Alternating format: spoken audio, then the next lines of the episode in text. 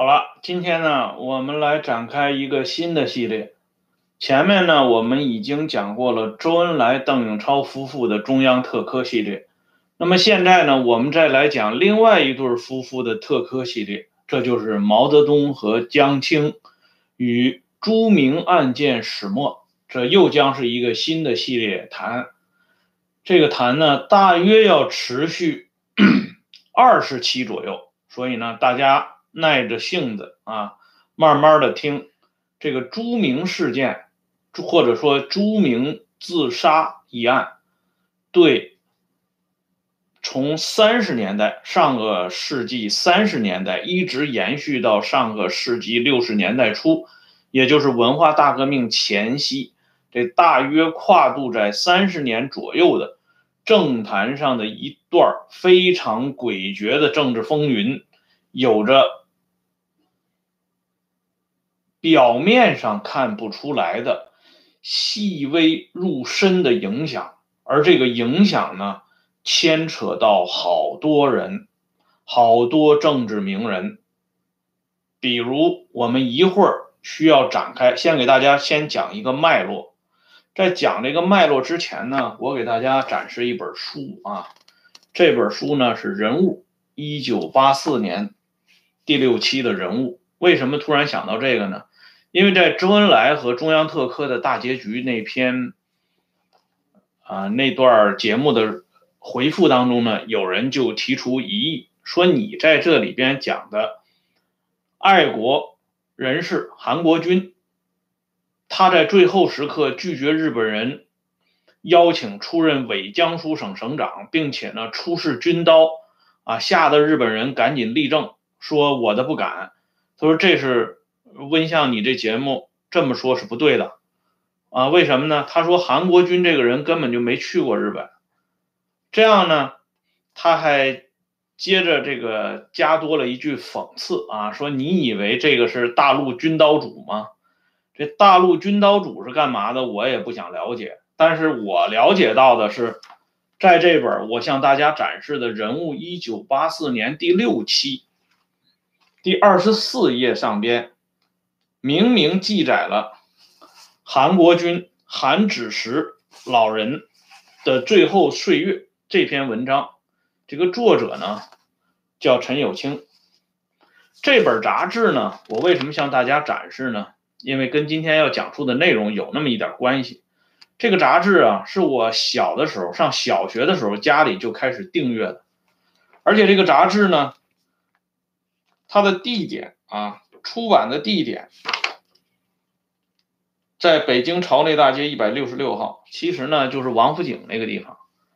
那也是我当年经常去的地方。这个《人物》杂志的一些资深的老编辑跟我呢还都有过交往啊，有的甚至是我的学长。所以这本杂志呢伴随着我的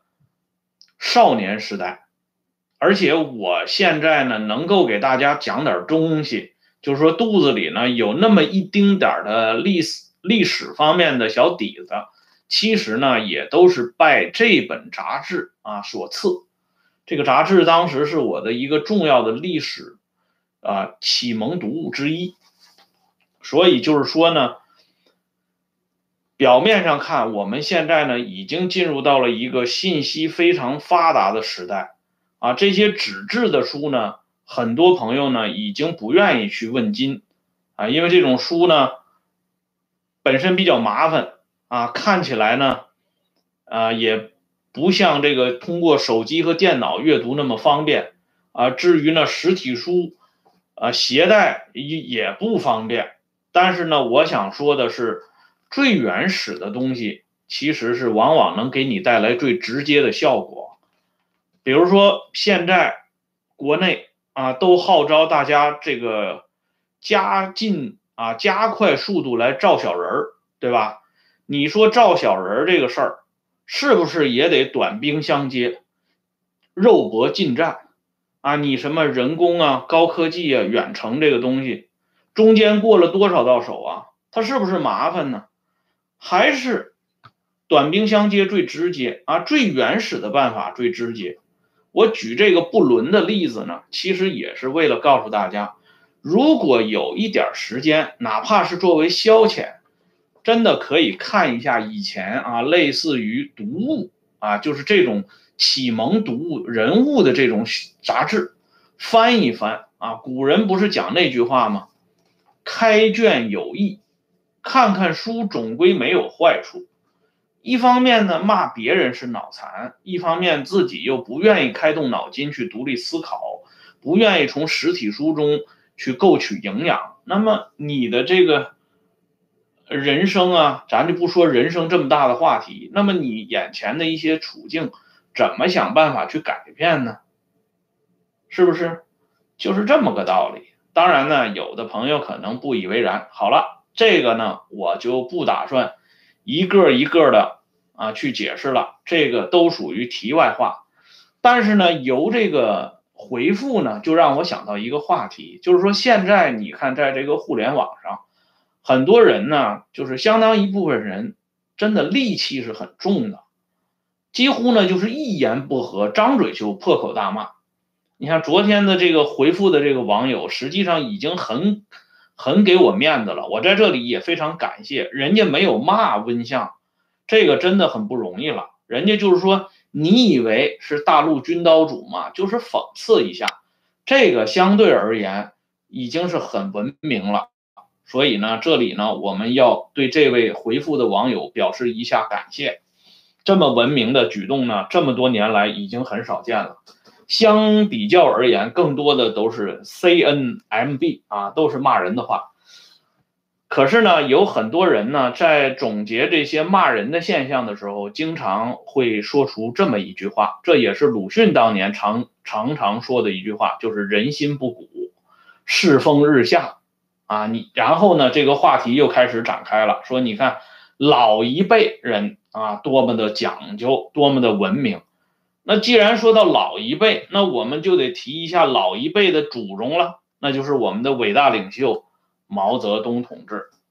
毛泽东同志他有没有过骂脏话的事情呢？啊，有没有过这个爆粗口的事情呢？啊，不仅有，而且呢还挺多的。今天呢我要给大家举好几个例子，但是呢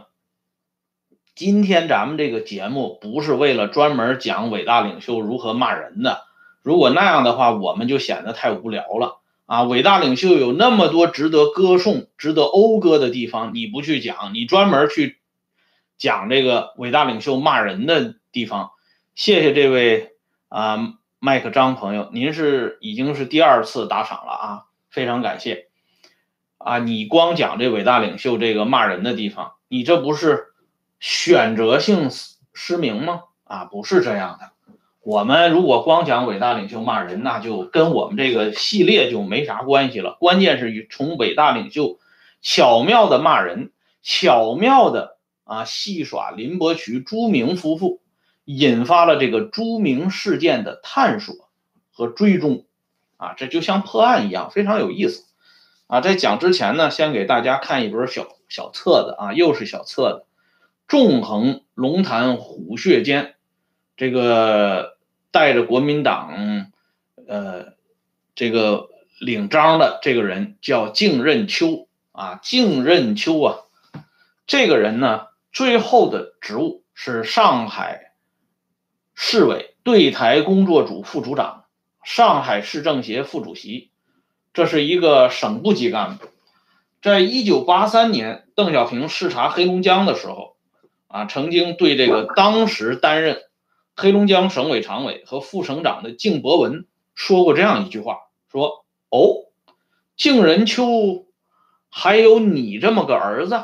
啊。这是这个回忆录里边向我们展示的这张珍贵的照片啊，邓小平握着敬任丘的儿子敬博文的手，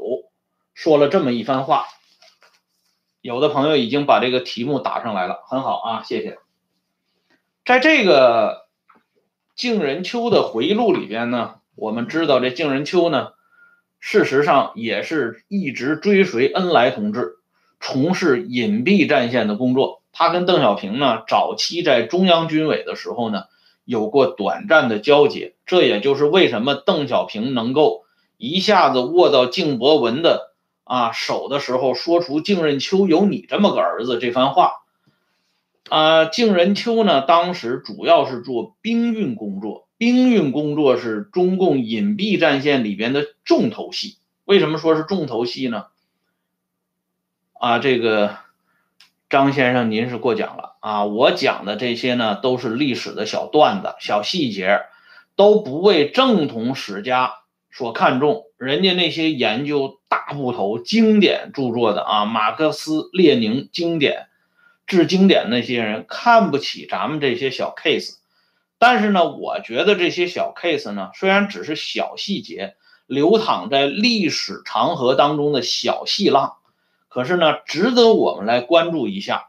所谓不及跬步，无以至千里只有把这些小细节挖掘出来，进行系统的整理和观察，那么历史长河当中流淌的是激流还是浊浪，恐怕呢大家就会通过自己的慧眼进一步的予以辨识，那么自然而然呢就形成了独立思考的空间。其实呢，我这小节目如果从这个角度讲，还或多或少呢有那么点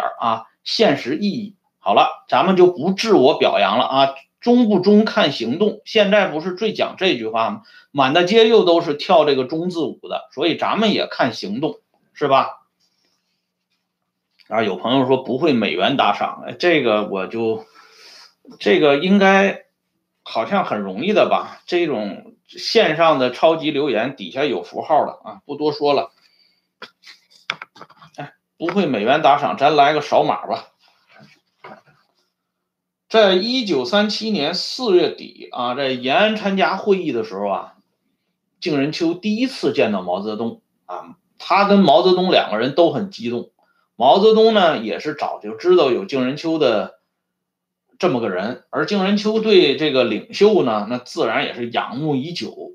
两个人因为都很激动的这个状态下呢，就都说了很多激动的话。其中呢，这毛泽东呢，激动的说了这么一句话，他说：“如果不是为了民族利益统一战线，我们统他个妈呀！”这就是毛泽东同志呢，当着敬任丘的面儿。第一次爆出了出口，第一次见面就第一次就爆出了出口，说明呢伟大领袖真的不拿敬任丘当外人因为只有内人才互相骂。这是一次。还有一次呢，就是给大家展示一下这个来源新文学史料，这是咱们北京王府井街面上曾经的人民文学出版社里边编辑的一个重要的杂志。2006年第二期上边呢刊登了何方，就是原来张闻天的秘书何方写的一个回忆文章，是邢小群整理的。邢小群大家应该知道，她是丁东的妻子这个整风前的延安生活面面观。在这个面面观的回忆文章里边呢，何方回忆何方那个时候是热血青年，投靠延安，所以呢他经常能够听到毛泽东在大会上做演讲。这个何方说自己呢听不懂毛泽东的湖南话经常把这个反共派呢听成了黄公破以为是一个人的名字。而且呢更主要的是，何方同志呢虽然听不懂伟大领袖的湖南话，但是当伟大领袖骂人的时候呢，何方同志就记住了。因为这骂人的话，咱们说别说是湖南话，就是外国话也很好学。各国的你说这个意大利的、英国的、法国的、德国的，凡是这些骂人的话，你就会发现特别简易好学。就是说应了老祖宗那句话了，说学好不容易，学坏那就是一出溜，真的就是这么回事儿。所以呢，这何方同志呢，听到伟大领袖发脾气了，骂这个反动派，说搞什么统一战线统他妈个卵子这个伟大领袖又说一句粗话，这是面对何方他们这些年轻人说的这番粗话。可是呢我给大家再展示另外一本书这是何方老人呢后来把他整个的这个人生回忆统一整理出版，叫《何方智述》。这本书是版次呢是2015年11月第一版，人民日报出版社出版的。可是就在这本书当中呢，我刚才给大家引述的何方现场耳闻目睹伟大领袖骂人的这段话呢，却从这本书当中呢消失了。这本书本来是记录了何方所有的回忆片段，出了个核定本，可是核定本呢它居然就没有了伟大领袖骂人这句话。这就又是不得不让我们想起李承鹏李大眼儿给我们留下的最经典的那句话，人民日报每章都好看，但不宜看核定本这核定本一看有些事情呢就没法看了。我们都知道如果呢这个何方的核定本的回忆录没有删除伟大领袖这句骂人的话呢，或许还不至于让咱们这些小人物这么关注伟大领袖的爆粗口。可是他一旦删除了，我们都知道他删除就是为了避免让你看到。他为啥要避免让你看到呢？那这个话题呢咱们就不展开了。但是呢，既然他避免让咱们看到的，一定是他最不想让咱们看到的，偏偏呢就让咱们看到了。谢谢这位朋友打赏那既然看到了，咱们是不是就得说到呢？这伟大领袖爆粗口呢，其实还在其次弗拉基米洛夫就是他写的那个著名的《延安日记》里边呢，多次向我们讲述这个多次我说这就已经是不止10次了所以据说呢这个书在现在在国内像孔夫子网这些旧书网上也买不到了，也很正常也不想让你们看到了。这个化名孙平的弗拉基米洛夫呢，他的日记里边就写过，说伟大领袖多次在与他包括党内的一些顶尖级高级领导人在一起私下里喝酒吃饭聊天的时候，经常就说一些粗俗的东西大家看没看过一个老电影葛优梁天他们演过的一个王朔的这个旧作电影呢，叫《顽主》，上个世纪80年代初很风行的。当时呢有一场戏就是他们准备搞一场这个颁奖的这个活动，然后呢在门口的时候呢就是卖票嘛，让大家进去。这时候有2个年轻的男女，就是一个大小伙子一个大姑娘，2个人呢就问这个门口这个卖票的就是说这个演出怎么样，值不值得看。这卖票的这哥们儿呢就说，据说内容相当粗俗这个小伙子一听就乐了，说哥们儿就爱看熟的。所以呢咱们这伟大领袖私下里包括对孙平弗拉基米洛夫他们说的都属于这种哥们儿爱看熟的。这伟大领袖呢最喜欢看的一本书，我们通过党史教科书里边都知道，那绝对不是马克思马大爷的《资本论》我一般都管他叫马子因为那个咱们都是尊称嘛，孔子、孟子、墨子老子、荀子。那么马克思呢是我们从外国请来的祖宗，所以呢我一般也都叫他马子不要读白了马子不要读成马子那就不尊敬了。马子和马子是不是一回事的这个伟大领袖是绝对不会轻易看马子的书，但是呢他经常看曹雪芹的《红楼梦》伟大领袖曾经专门讲过，《红楼梦》这个书呢要看5遍才有发言权，但这都是表面上记载的。我们再给大家看一个新文学史料，这又是啊，新文学史料这个确实比较有料啊。2005年第二期啊，在这个杂志呢，这一期杂志里边呢，有一个作者叫陈继礼，他写过一篇文章叫《海角天涯梦思人》呢。在这篇文章当中呢，记载了伟大领袖毛主席和我们的改革开放总设计师邓小平同志对《金瓶梅》词话的关注之情啊，原话啊，关注之情，这个话不是我加的。毛泽东同志呢，在一次讲话里专门提到，《金瓶梅》不但可以供专家教授看，也可以让一些高干，包括军队干部看，开开眼界。所以呢，《金瓶梅》就重印了若干次啊，然后呢，还特别正式的受到了上级中共中央宣传部的有关领导的批示啊。当然发行范围呢是有严格的限制，因为伟大领袖已经指出来了，要让高级啊高干高级干部才能看这《金瓶梅》。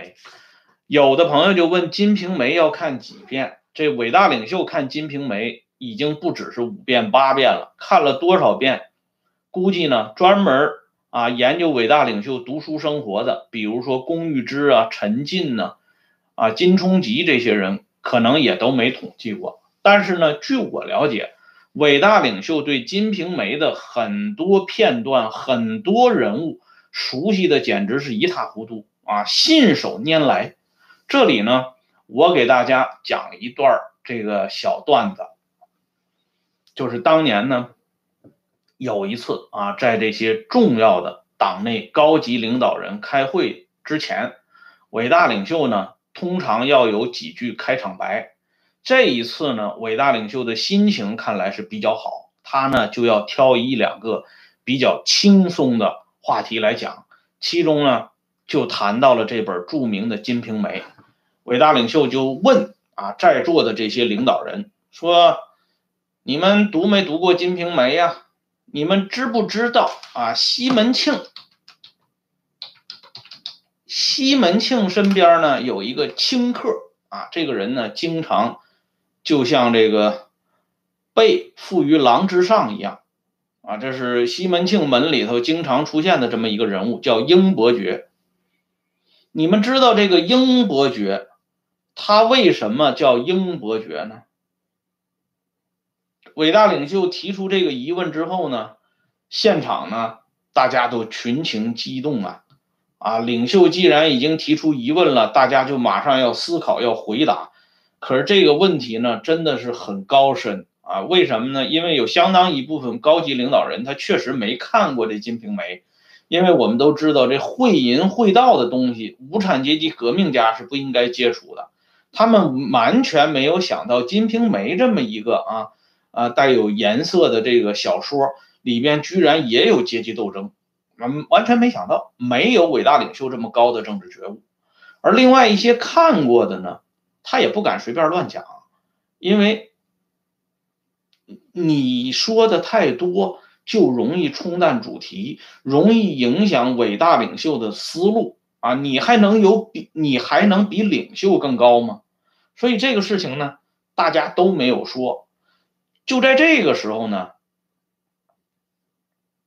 我们的恩来同志啊，我们敬爱的周总理站了出来。这个恩来同志确实是很厉害，他当时呢就马上就表态了，说这些啊古典文学要说到对古典文学对中国古代的这些东西了解的最多的还是主席正是因为对中国古代的阶级社会阶级斗争史了如指掌，所以呢才能带领我们这些人从一个胜利走向另一个胜利。因此呢，我们今天就要听主席来讲一讲这个事情啊。恩来同志呢讲了这么一番话之后，伟大领袖心情更好了，所以呢伟大领袖今天就决定调一调书袋。本来呢，伟大领袖是最讨厌知识分子掉书袋的啊！你们除了搬弄教条，什么都不会啊！肩不能挑担，手不能提篮，教条连牛屎都不如。牛屎可以肥田，教条什么都干不了。但是呢，今天领袖心情好啊，恩来同志又做了这样特殊的铺垫，那么领袖也要说一下教条的事情。所以呢，他就讲了一下，他说英伯爵啊，这个为什么叫英伯爵呢？这个名字起得很好啊，这就反映出作者的这个水平了。这个伯爵实际呢不是这个公侯伯子男的啊伯爵那个爵位的那个爵，他呢是白嚼的谐音啊，伯是白，爵呢是嚼。实际上呢，这个人正常的应该念英白嚼啊，听着好听叫英伯爵，就英白嚼。什么叫英白嚼啊？就是应该白吃，白吃白喝。这个人就是西门庆府上的一个寄生虫。然后呢，伟大领袖又引了啊英伯爵到西门庆家去吃饭的一段故事啊。英伯爵一上门，这西门庆呢这个时候心里正好有气啊。前一段时间这英伯爵表现不太好，西门大官人有脾气，然后呢就抢白了这英伯爵几句话。但是人这白嚼这哥们儿呢真也不是浪得虚名，三句两句之下呢就把这西门庆搞的是转怒为喜。然后西门庆让底下这些小厮们赶紧布置新的酒菜，请这英伯爵英先生继续开吃开喝。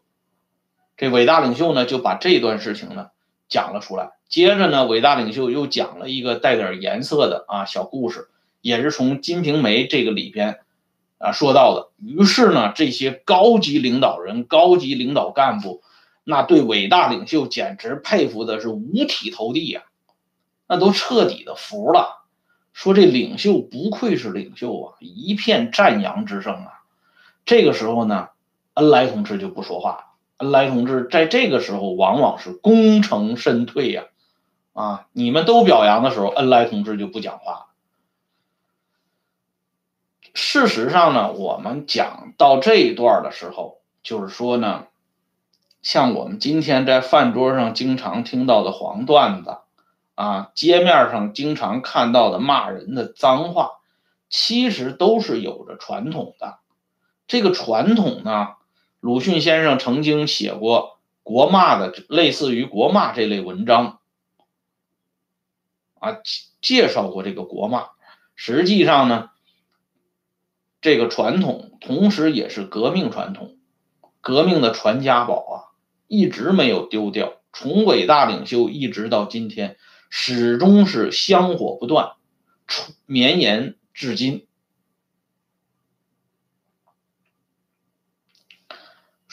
因此呢，咱们就透过这一段啊，这统一战线卵的问题，还有一个呢，就是英伯爵金瓶梅的话题，引述到了伟大领袖做的另外一个非常震撼人心的对联。这个对联呢，是发生在延安时期。这段事情是谁回忆的呢？是冯雪峰回忆的。冯雪峰什么时候回忆的？冯雪峰是在文化大革命当中啊，在他遭到啊不断的殴打、凌辱和亲凌的时候，他和这个新文学史料的主编，这个杂志的主编陈找春，他们俩那个时候啊关到一起。这陈找春呢是冯雪峰的